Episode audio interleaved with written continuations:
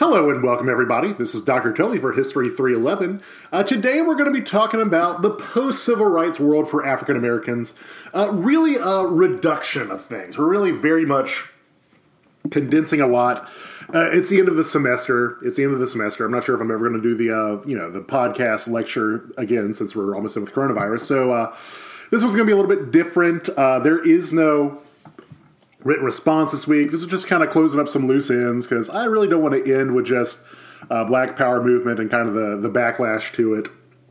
I want to get to modern day. Plus, I have to talk about hip hop. I have to talk about hip hop. I can't not talk about hip hop. So what I'm going to do is I'm probably going to give you uh, some podcast, some lectures I did for other classes. Um, I actually do a history of rap music class, so we're not going to give you all them, but I'll, I'll give you the one about, mm, maybe probably the one about gangster rap, and I'll also give you one from one of my pop culture classes about just regular hip-hop. So I know the uh, the textbook from which I got this one talks about hip-hop a little bit, but we're going to really just blow through that until we get to uh, the real podcast. So um, if you think, why doesn't Tully talk about hip-hop in this podcast? Don't worry, he'll be doing it on another lecture. So with that, why don't you go on to Moodle and get the PowerPoint. Cool. All right, so for African Americans, there have been some progress because of civil rights. Civil rights has led to better outcomes for African Americans in a couple of ways when it comes to socioeconomic changes. Uh, black people tend to live longer, healthier lives than they once did, still lagging behind white people, but uh, better than African Americans had been doing before. Uh, there's quite a bit of uh, disparities between black and white people in terms of wealth, schooling, and also the health in general. Um, even though black people are living better than they have been, they're not living the same way as white people. Same thing with wealth and schooling. Uh, African Americans are doing better than they were back in the day, but they're still lagging behind uh, white people. Same thing with schooling. Uh, in, in all, in general, in general, as percentage, it's disproportional is what I'm looking for. I mean, you have poor people and less educated people, regardless of, you know, race, uh, just higher percentages in African Americans is basically what I'm insinuating. Let's talk about African American growing economic security. Uh, African Americans grew a lot, a lot, a lot, a lot in white collar occupations. Of uh, black men who were employed about in the nineteen forties, about five percent were in white-collar jobs. About six percent of black women were in these kind of white-collar jobs. Uh, white-collar jobs, uh, in a, if you've never heard the term before, that's something like an office job. Something like an office job. This is in contrast to a blue-collar job, which is where one works with their hands, tends to be work outside, tends to be uh, dirtier jobs, uh, often lower prestige jobs, lower prestige jobs. By the time we get to two thousand, about thirty-five percent of all black men who work are working in a white-collar job. And interestingly, sixty-two percent of black women are working white-collar jobs. Um, historically speaking, well, at least in the re- recent couple years, uh, African-American women have done quite a bit better than African-American men in terms of uh, jobs and uh, finances. Um, black women are more likely to have uh, education or higher degrees than black men, and they're more likely to have uh, more white-collar, more stable jobs, more professional jobs. We can get into that in class. I'm not going to offer any uh, you know guesses as to why that is. I'm just giving you the numbers.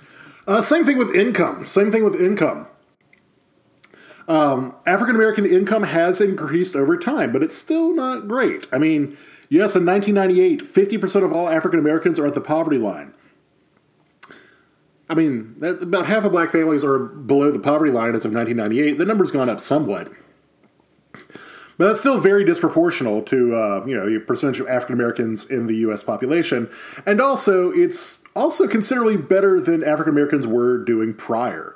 I mean, if we're talking before the nineteen thirties, it's close to ninety-something percent, uh, ninety-five percent even, of African Americans are below the poverty line. By ninety-eight, it's still it's only fifty percent, which is better, but it's still pretty high. It's still a pretty high number, uh, proportional to the number of African Americans in the U S. Like I said, poverty knows no race. I mean, you can be any color and be poor. Uh, it is disproportional to African Americans, though. Uh, same thing with wealth. Average wealth of African Americans tends to lag behind white people. Now, wealth is an interesting concept. Wealth is different than income. Uh, wealth is different than your salary. In general, depending on the job, I mean, there are some disparaging things. Oh, also, I should mention black women earn about ninety-four percent of what white women earn, which is pretty good. I mean, there's not much of a race gap there. However, women tend to earn less compared to men. That's a very complicated uh, economics issue. It's not simple as, oh, they just pay women less. It has more to do with opportunities and promotion. Generally, women are not given uh, the promotions or the opportunities that they're that they merit uh, in terms of work experience and education. But still, black women tend to earn about the same as white women, which is great. It just, the problem is uh, women tend to earn about seventy-eight cents of what a man earns on a dollar. And remember, it's not just a straight salary thing. It has to do with opportunity and education. Wealth, however, is different. Your income or your salary is not wealth. Wealth is like something, I guess the best way to think about it is legally with like an estate. Maybe some of y'all have had uh, grandparents who passed away. My mom passed away a couple years ago. And, uh, you know, after she died, her estate had to be dealt with. Her estate had to be dealt with. And, you know, your estate is everything. It's your it's property you might own. It's um, money you have in the bank accounts, uh, stocks, bonds, mutual funds, personal items such as jewelry. All these things make up your estate. And generally, that's what makes up your wealth. And the thing is with wealth, there's also debts. There's also debts. Your your net worth, one's net wealth, is basically you take uh, the assets that you own, all the assets you own, minus your debts, minus your debts, and that's where you get your, your net worth and your average wealth.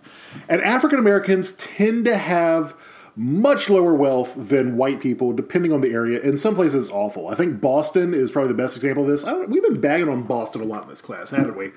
But I recently read that in Boston, the average wealth of an African-American family is eight dollars, but the average wealth of a white family is something like fifty thousand dollars.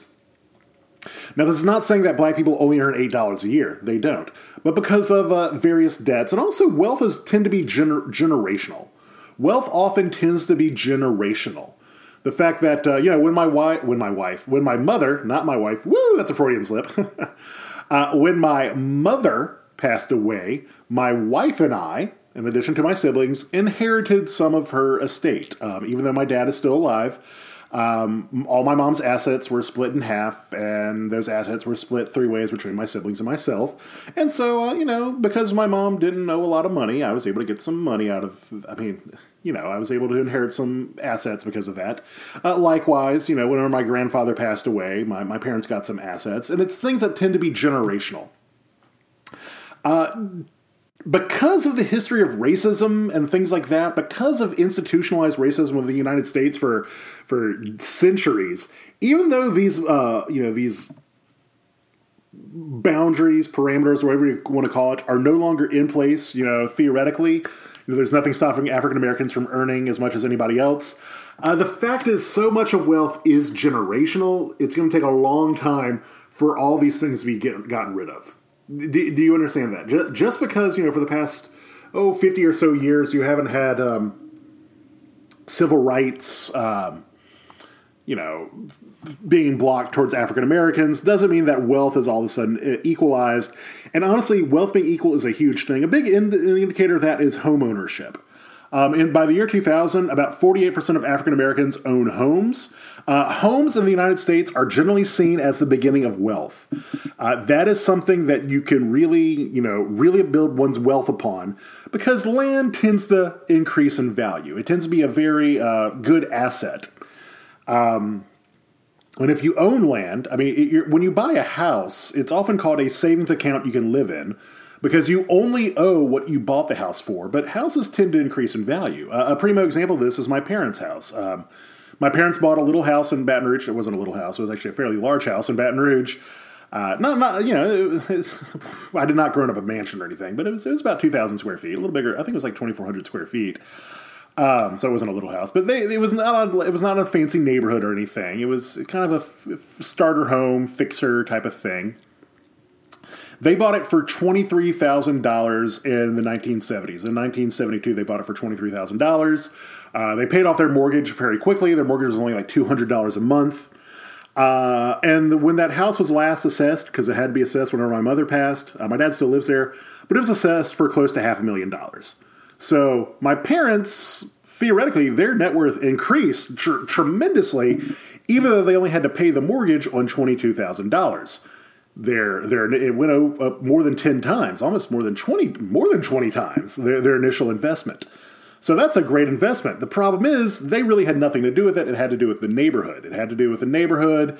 Um, gentrification kind of happened to that area. It, it's now like a kind of bougie, hoity-toity millennial place in Baton Rouge. And, and I'm not sure why my dad hasn't sold, but he probably should because it's too big for him and he's single now.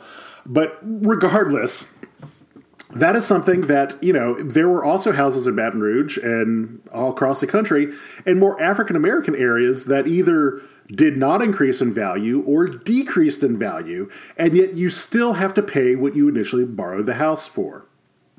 So that's something that can really bend g- generational wealth, because once you have a home that's like increasing in value like that, you can borrow upon that house. You could borrow upon that house, you know, get use the equity you have in that house to do things like education, maybe start a business, things like that. Um, hey, I'll, I'll be real with y'all.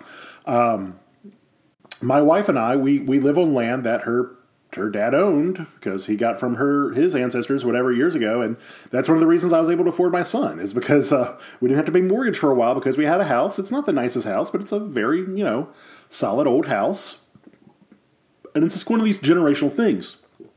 That's a wonderful thing. The problem is, for many, many years, African Americans were either denied the ability to buy homes, or because of redlining, the homes they were able to buy would decrease in value, which screw over wealth. That's one of the things that people talk when they talk about that, you know, African Americans have a lower net worth or lower wealth than white families. It's very easy to start pointing the finger at the individual, saying like, oh, they're lazy, oh, they don't work, they should get another job, learn to code, be like this person or that person or whatever.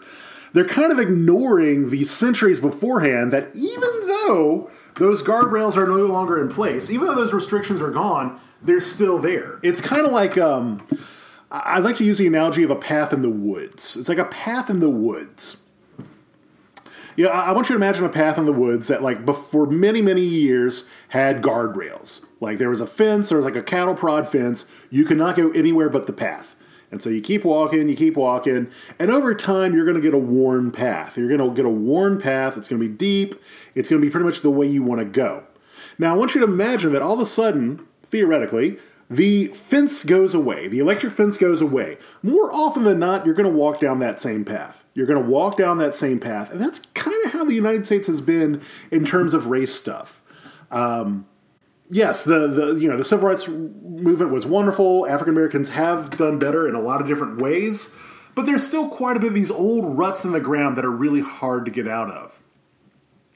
In fact, the persistence of black poverty is kind of a thing. I mean, we might even that might even be one of your final exam questions.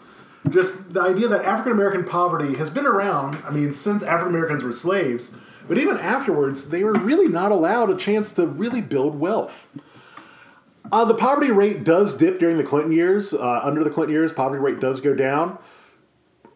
Rose uh, under George W. Bush to about twenty-four percent. A lot of it has to do with the, the prevalence of inner city areas. Uh, inner city areas were those redlined areas that pretty much they're impossible to get out of. Um, you know, either you live there because you have a house there and you're underwater on your mortgage because you owe more than it's worth, or nobody wants to buy your house because you didn't get a chance to move, or it's all these different things that theoretically nothing is stopping you from leaving, but things are stopping you from leaving. Uh, inner city areas tend to have higher crime rates, uh, pre- higher prevalence of drugs, and also it tend to be have higher rates of H I V and um, AIDS due to things like promiscuity, but also mainly due to lack of uh, public health services. Uh, I always think of the Nas song uh, from from Illmatic, "Life's a." Well, you know, I'm not going to say a bad word, but life's a bee and then you die. That's why we get high. It's like this idea that it's this very nihilistic, you can't get out of these bad areas. Why are you going to go more? Uh, it also persists in the South. African Americans in the South are disproportionately higher to be under the poverty line than African Americans in other parts of the country. And in the year two thousand, about fifty-five percent of all black children were at or near the poverty line. That's a major issue. When you have a majority of the p of the children growing up at the poverty line, uh, they're not getting the best access to things like, you know, healthcare and education. And the problem with that is that can be very hard to overcome. Um, if a child is messed up when they're a child, if a child does not have the best opportunity when they're a child, it can sometimes physically be impossible to overcome. Uh, I was watching a documentary the other night about a man who was born during the Spanish Civil War in the nineteen forties, uh, early late uh, late thirties, early forties. He was born in the Spanish Civil War, and pretty much he starved when he was a child. When he was a baby, he suffered from malnutrition. Now, later on in life, you know, he was no longer suffering from malnutrition. He was able to get food. He was able to do something for himself. But he never grew more than, I think he was like four ten, four eleven. Very short guy. His body would never recover. Like, he was physically unable to, like, get bigger because of the malnutrition that happened when he was a kid. Same thing for dr- growing up under the poverty line. You know, when you grow up under the poverty line, these kids sometimes don't have a chance to get out of it. And it's one of those things that is exponential. Uh, problem is, economic restructuring does... Shut up, Siri. Uh, economic restructuring also infects African Americans in cities. A big one was deindustrialization.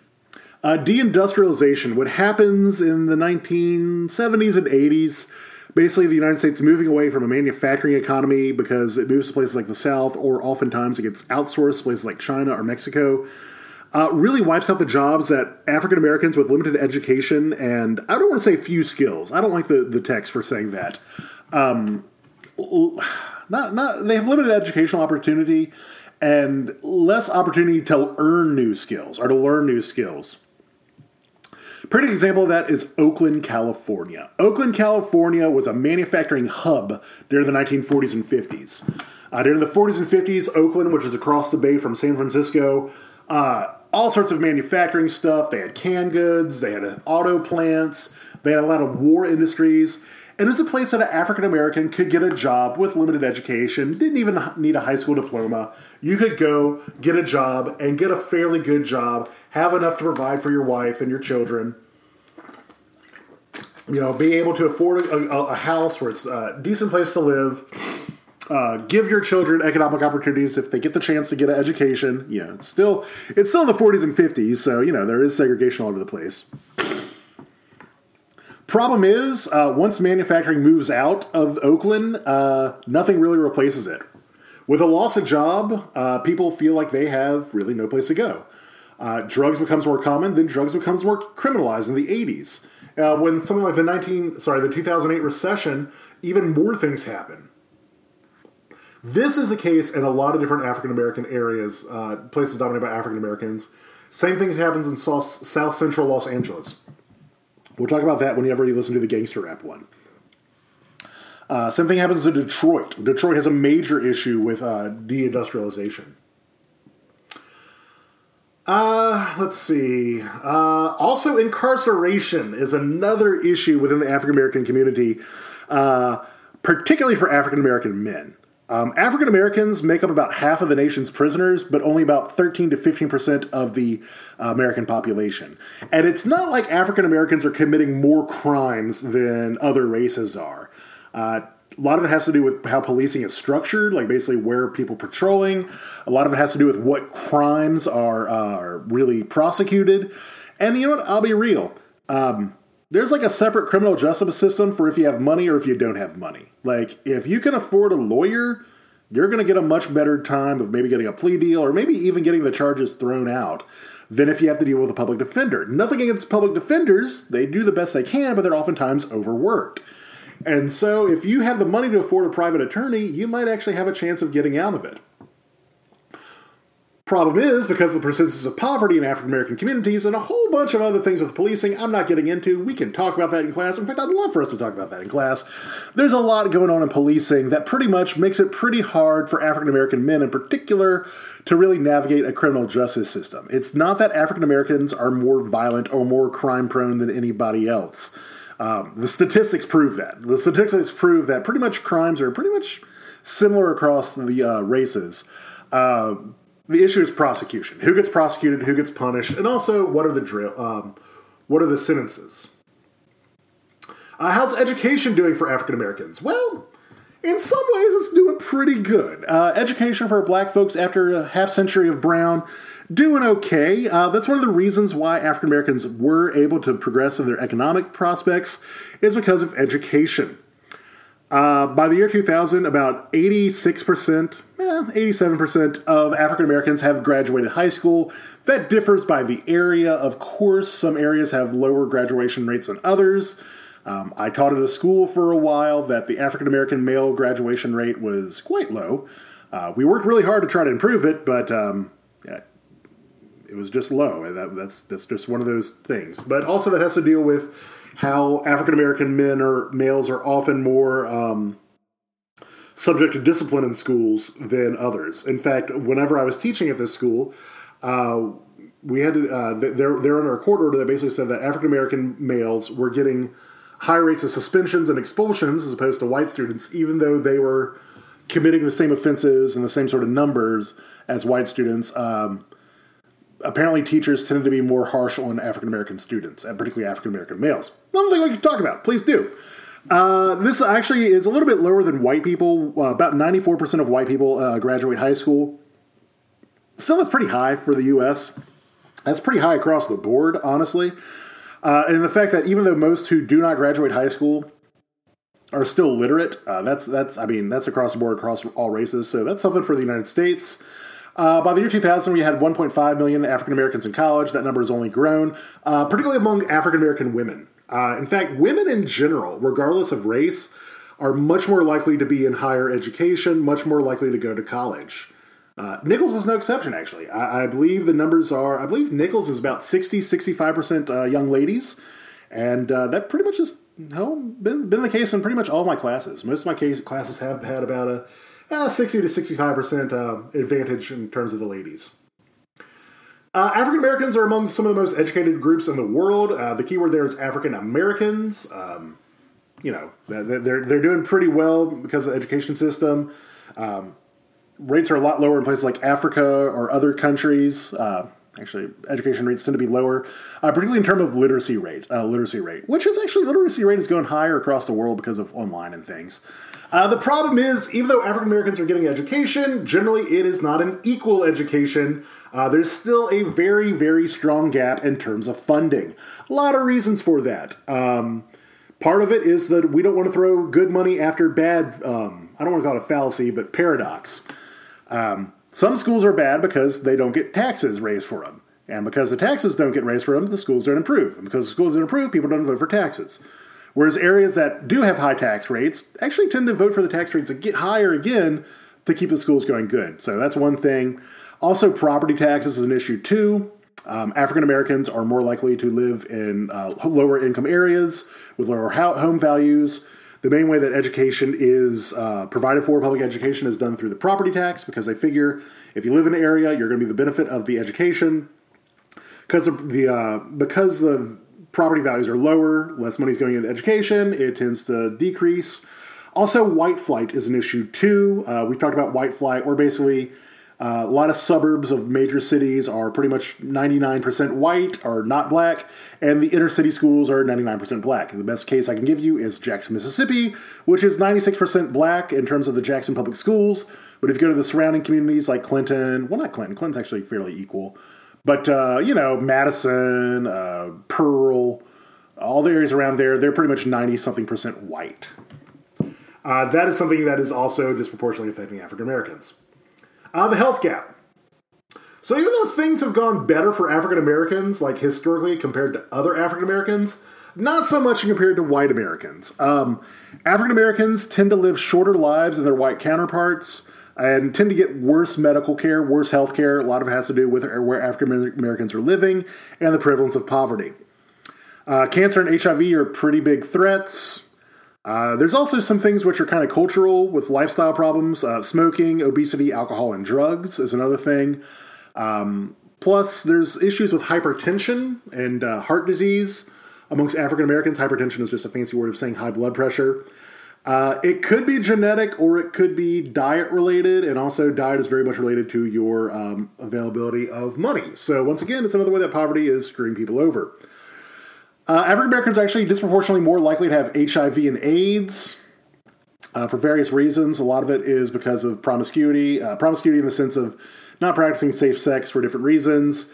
Uh, the textbook also wants to include the down-low culture, uh, the down-low culture, which is um, African-American men doing homosexual things on the down-low, kind of in secret, uh, because of expectations of masculinity and uh, heteronormativity of African-American men.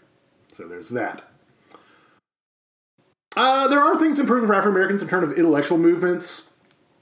Uh, there's kind of a cultural renaissance that emerges in the nineteen eighties, uh, thanks to the success of black studies programs and emphasis upon black literature. Almost like a more sustained Harlem Renaissance. The Harlem Renaissance was only about a ten-year period. Uh, since, 19, since the nineteen eighties, it's actually improved for uh, African-Americans in general. Uh, for instance, August Wilson, he's a black playwright, uh, wrote a series of plays based in Pittsburgh. He was the first African-American male to win the Pulitzer Prize. Uh, this movement differed from earlier movements in that it was a lot more receptive for women. Way more inclusive, way more receptive of women. Uh, you have people like Toni Morrison and Alice Walker. Actually, Toni Morrison was awarded the Mo- Nobel Prize. Uh, a lot more African-American women involved in intellectual movements, and they're talking about a lot more different things. Uh, let's see. Uh, another thing we'll talk about very briefly, acting. Uh, more opportunities exist for African-Americans in acting. Uh, you start having more Broadway productions. Broadway before this time was seeing something that was very white. Uh, Oprah Winfrey produces The Color Purple. You also have shows like Dreamgirls and other things that come out, which really, you know, are really promoting African-Americans on The Great White Way. The Great White Way is just another name of saying Broadway. Also, you start having African-Americans winning uh, Academy Awards. Uh, first African-American lady since, um, oh God, Hattie McDaniel for Gone with the Wind to win was Halle Berry. Uh, the first black man since Sidney Poitier, I believe, was Jamie Foxx for, uh, for Ray. They mentioned uh, Forrest Whitaker. He gets Best Actor for Last King of Scotland, which, if you haven't seen that, that's a great movie. It's about Idi Amin in Uganda. Uh, Jennifer Hudson also wins for Dreamgirls, uh, which is uh, actually an adaptation of an African-American stage play. Hip-hop! We're going to skip over this because you are going to learn more about it in another podcast, so just ignore the hip-hop. You know what? I'm going to delete it. You're not going to see hip-hop. No hip-hop. Uh, prominence of black, black scholars. Yeah, there's a lot more black scholars that are coming around that are getting more in, help refining racial identity. Uh, two I really like are Henry Louis Gates. Uh, he's got a great show called Finding Your Roots where he like takes relatively famous people and showing them their family trees. I would love to be on that show because I've done my own genealogy for my own family, but actually I've gotten back to the ninth century for one part of my family, which is kind of cool when you think about it. And I even found some royalty, not not a direct descendant, not a direct descendant, but uh, uh, yeah, I found like uh, Richard the Lionhearted and uh, William the Conqueror. I'm in their lines. Not direct descendant. I'm not a royal or anything. Same thing. Remember, you know, the biggest asshole in human history, Sir Admiral John Hawkins, the guy who brought slavery to England in the New World and invented tobacco, well, brought tobacco to the New World and the English attention. Uh, he's also my direct ancestor. So, so anyway, I'd love to be on his show. Henry Louis Gates. He's also known for the Beer Summit. Uh, in fact, that's kind of something interesting. I'll even mention. Like, even though you have African Americans, you know, getting to some of the heights of intellectual, you know. He's a he's a scholar at uh, Princeton, I believe. Like he's a um, big time speaker. This Henry Louis Gates, Ivy League educated. You know, he is one of the premier intellectuals of our time. He was actually uh, accosted by a policeman because he was trying to open his own door. Uh, apparently, he he forgot his key or something, so he was looking around for his uh, his skeleton key. And while he was doing that, basically. Um, A cop came, was like, hey, you seem suspicious. He's like, well, no, no, officer, this is my own house. I'm trying to get in. And the officer, like, actually put him in handcuffs for a while. Uh, this is where Obama had the beer summit. You may not remember that, but Barack Obama invited Henry Louis Gates and the arresting officer to the White House to have a beer and talk it over. Still the fact that you can be, you know, a premier, a premier, premier, premier, like, very well-established. Henry Louis Gates, he's well into his sixties, if not his seventies. You know, he, he is not a threatening individual by any stretch of the imagination. And yet even he is accosted outside of his own house, like literally his own house, trying to go inside. Uh, another one is Cornel West. I love me some Cornel West. Cornel West, he's at Yale now, I think. He moves around. Uh, he's another one of these premier black historians. He does like uh, black religion in particular. And also African-American studies are available at a lot of different schools. Um, part of the success of African-American studies... You can even get a P H D in it. Um, uh, you can't get a P H D in Louisiana, I don't think, unless Tulane has one. But there are other schools. Pretty much all your Ivy League schools have that. So that's a really great thing. I also have Afrocentri- Afrocentricity that comes around as, as for quite a while. Uh, basically trying to reassert a more, you know, Afrocentric, uh, a positive African identity, kind of this trans-Africanism, trans-global thing. Um, basically try to, uh, you know, kind of challenge Eurocentric values, kind of provide an alternative to uh, American, European institutions and values. A primo example of this is something like Kwanzaa. Something like Kwanzaa, which is kind of the black African-American celebration of the holidays. Um, some people do reject it, though. Some people basically say that Afrocentricity is not going to help anybody. And you kind of get into the larger trend of what do black people across the world have in common other than oppression? Is there anything that really bonds together? Uh, let's see what else. Uh, religion is still very much at the heart of the African-American experience. Uh, as around two thousand, you have about twenty-five million members of black churches. That being said, though, uh, religion in general is actually going down amongst the American population. Uh, still a bit higher in African-Americans than other races, but it's even gone down to African-Americans, particularly with younger people, millennials and gen- millennials and those younger actually tend to say that they have no religion or be what's called functional atheist, where they may not go to church, they may or may not. Uh, African-American membership is growing in Catholic churches in particular, and also Episcopalian churches and other mainline Protestants, uh, which is actually causing some churches to have to have a reckoning. Uh, they have to have a, a, a reckoning where basically, you know, how are we going to deal with the fact that our church might have had a long history of not being great to African Americans? Uh, definitely very much still an issue. Uh, middle class, though, middle class uh, individuals, though, uh, the, the black middle class is moving to suburbs. Uh, they're tending to go more to mega churches. Uh, mega churches are ginormous. Uh, they are ginormous, often have several thousand people that go. Um, it's not unusual for a megachurch to have ten thousand people come in through any given Sunday. They tend to be in suburbs because land is very hard to come by in big cities. Um, they tend to be a bit more racially inclusive. You do have black megachurches, of course, but a lot of them tend to be like whatever. Uh, these megachurches are not as institutional. They tend to be very loose in term of, terms of theology, really putting more of the onus on the individual, uh, much more onus on the individual. I can talk about that much more in class because I'm fascinated by religion stuff. Uh, somebody like T D Jakes is probably a pretty good example of that. I'm sure y'all can think of other examples of these black megachurch pastors. There has been criticism of them being part of the prosperity gospel, which is a much more materialistic form of Christianity, but we can talk about that more in class. Uh, black churches are definitely on the front lines. Once again, that is something that never changes in um, American history. The African American church is very important, not just to one's spiritual health, but one's health in general. Uh, developing a lot of outreach programs to inner cities, uh, helping some of the most embattled people in terms of drugs, crime. Something like Salem Baptist Church in Chicago, which has an amazing outreach to all sorts of people in the area. It's got seventeen thousand members on the south side of Chicago and really tries to help people out. There are tensions, though, within the black church, uh, particularly because of the structure. Uh, most African Americans tend to be uh, Democrats politically, but black churches tend to be super conservative.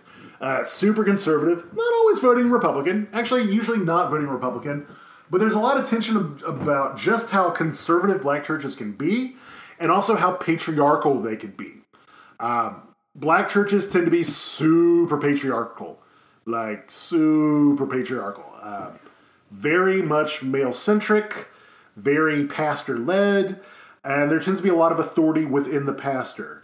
Um, there are rituals that are involved. Uh, there tend to be a lot of times where the black man is the head of the church, but pretty much all the uh, like deacons or deaconesses or ushers or pretty much those who do the uh, middle management of church work are women, and there's definitely a tension there as well. Also, they tend to be very uh, traditional in terms of gender and sex roles. Um, y'all can talk about more about this in your experience. I'm sure y'all have had some experience with that.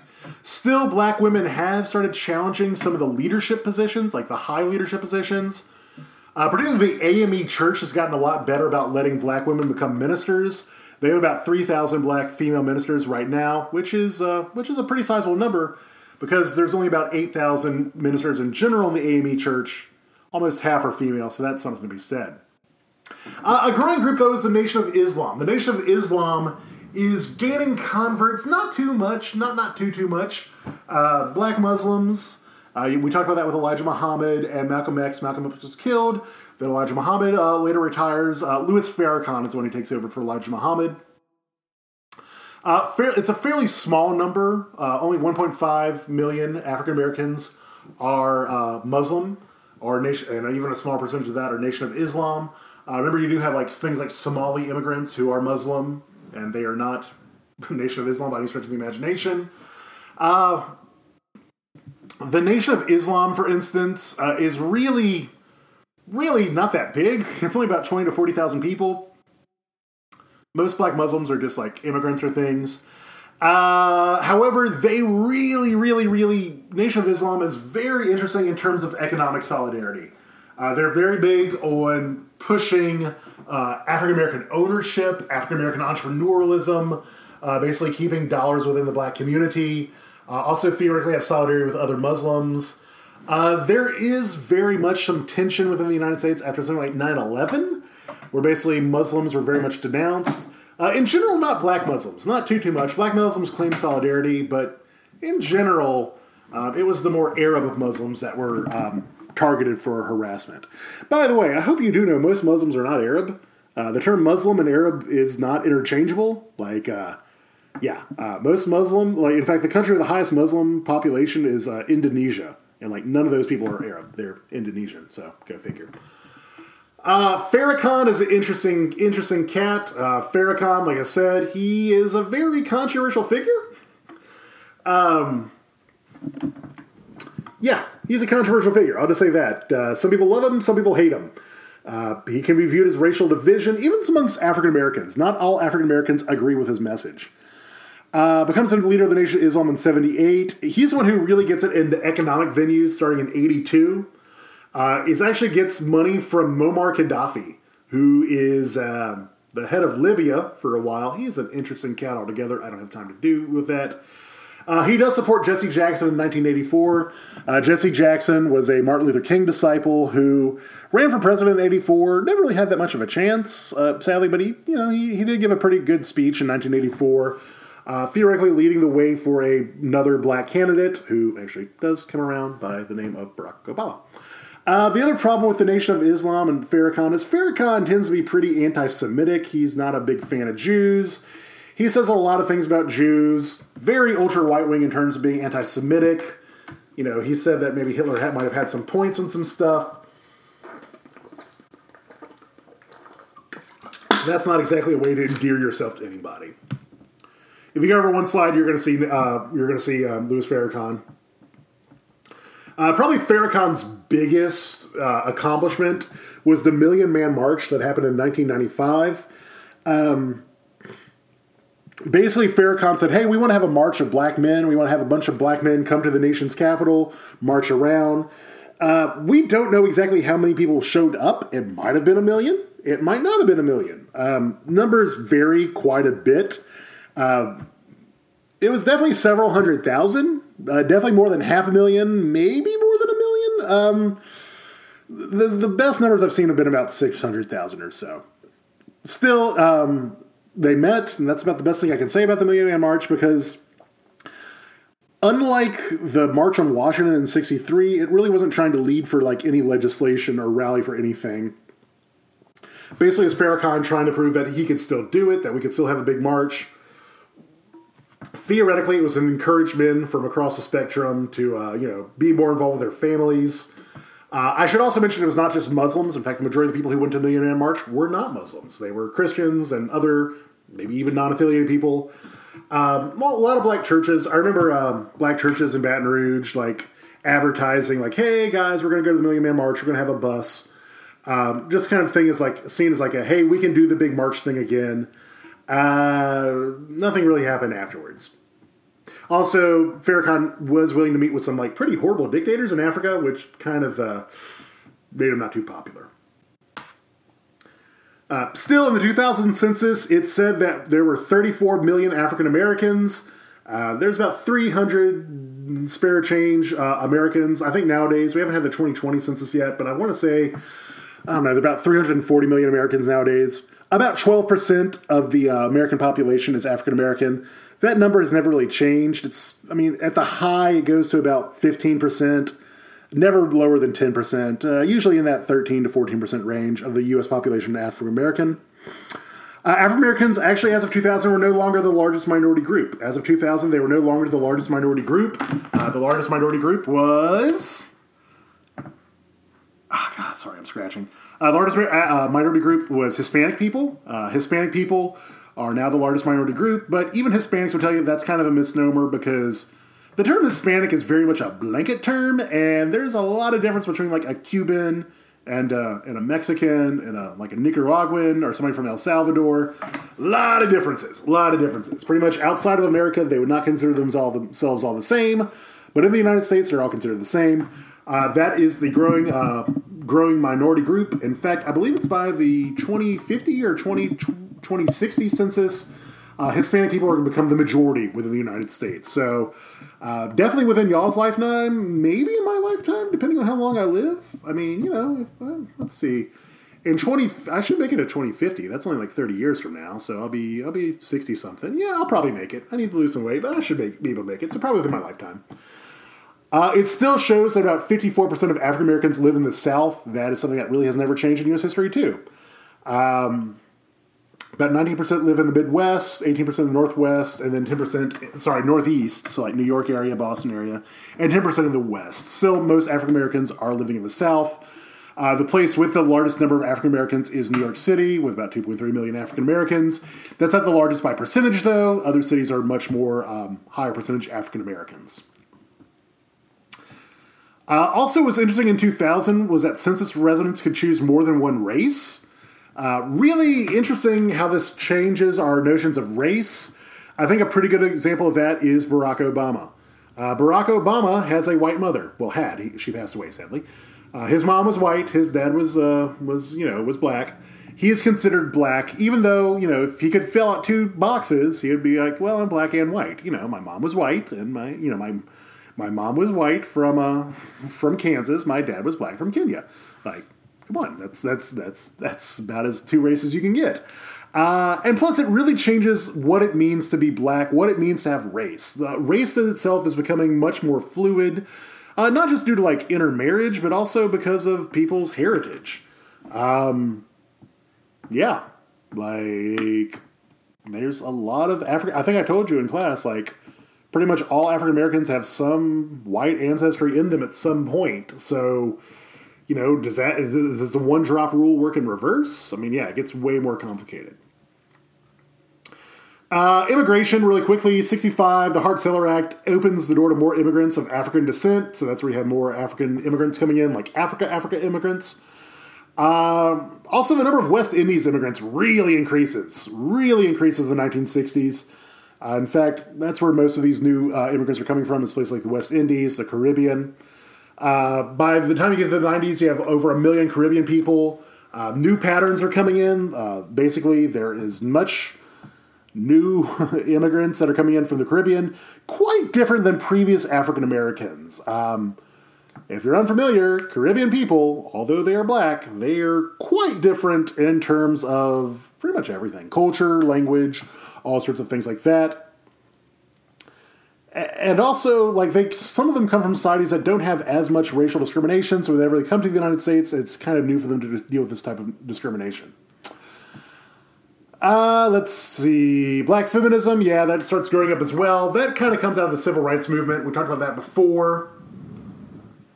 Uh, really want to, uh, they wanted to attack the stereotypes and myth of black women. And by the way, black women are doing quite well in modern society compared to they were historically.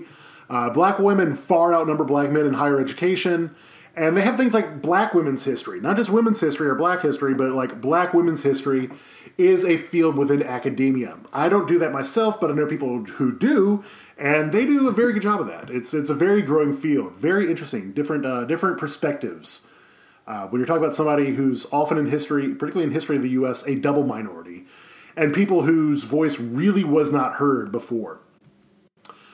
Uh, gay and Amer- gay and uh, American, gay and lesbian African Americans. Uh, yeah, um, L G B T stuff, particularly in the trans community, uh, African Americans do suffer uh, quite a bit in terms of uh, L G B T Q rights and acceptance, uh, particularly within the African American community. African American community. Um, I worked for a while with a nonprofit that, uh, in addition to dealing with people who recently got out of prison, also tried to help out uh, trans African-Americans. Uh, that can be an isolating people. I, I will just say that. A lot of trans African-Americans uh, have much higher rates of suicide, have much higher rates of like everything bad going on, much more likely to be in poverty, even compared to other African-Americans. Uh, still very much a growing movement. Um, it, it, it's kind of hard because oftentimes African-Americans were marginalized within their own black community, and they're often marginalized within gay communities as well. Um, L G B T Q, early on at least, tended to really focus upon the experience of white people, particularly white men. Um, a lot of early L G B T Q organizations were very much dominated by white men, really white men of means, even though the majority of, in fact, the majority of like uh, L G B T Q folks are people of color. They tend to be quite a bit younger, and they tend to be quite a bit poorer than kind of your stereotypical leadership within a lot of these organizations, which tends to be uh, wealthier white men. So that's something that's going on there. Uh, and although there has been progress within the United States for African Americans, despite the continuance of poverty and racism, uh, you cannot deny that African Americans have contributed a lot to American culture. Also, diversity is still very much in the African American uh, experience. It's led to different conceptions of identity and race. Uh, and there's still some tensions between racial and other identities. And we'll talk about this in class. What is one's major identity? Is it race or is it something else? You know, are we like um, James Baldwin, you know, for African-Americans? Are the, sorry, uh, Du Bois, not Baldwin. Baldwin said a lot of good stuff too. Uh, Du Bois are basically African-Americans are, you know, they, they have this dual consciousness of being American and black at the same time. But are there other things that might also come into it? Or is, is something like gender, you know, is it... You, you you have this th- tr- three identity as you're you're um, you're an American, you're a woman, and you're black, or you're poor, or you're rich, or you're a mother, or you're a sister, or all these other things, or you're L G B T Q. Like all these different things form your identity. And, and as we struggle with this, not struggle, but as we wrestle with this, uh, I think it's really going to provide a lot more um, clarity and an outlook for African Americans in general, and that kind of ends the class. So with that, I would advise you to go on over, listen to the rap stuff. You know you want to. It's going to be fun. Uh, some of it is uh, for different classes, so don't be, if I say anything about that, the information's still good, and I'll make sure the PowerPoints are still are still on point. But uh, if there's anything about, you know, test or something in particular for that t- class, ignore that. But just listen to the information. We'll talk about it in class. Um, I hope you'll have a good one. It's been a f- good class. I enjoyed it, and I will see y'all around. Bye.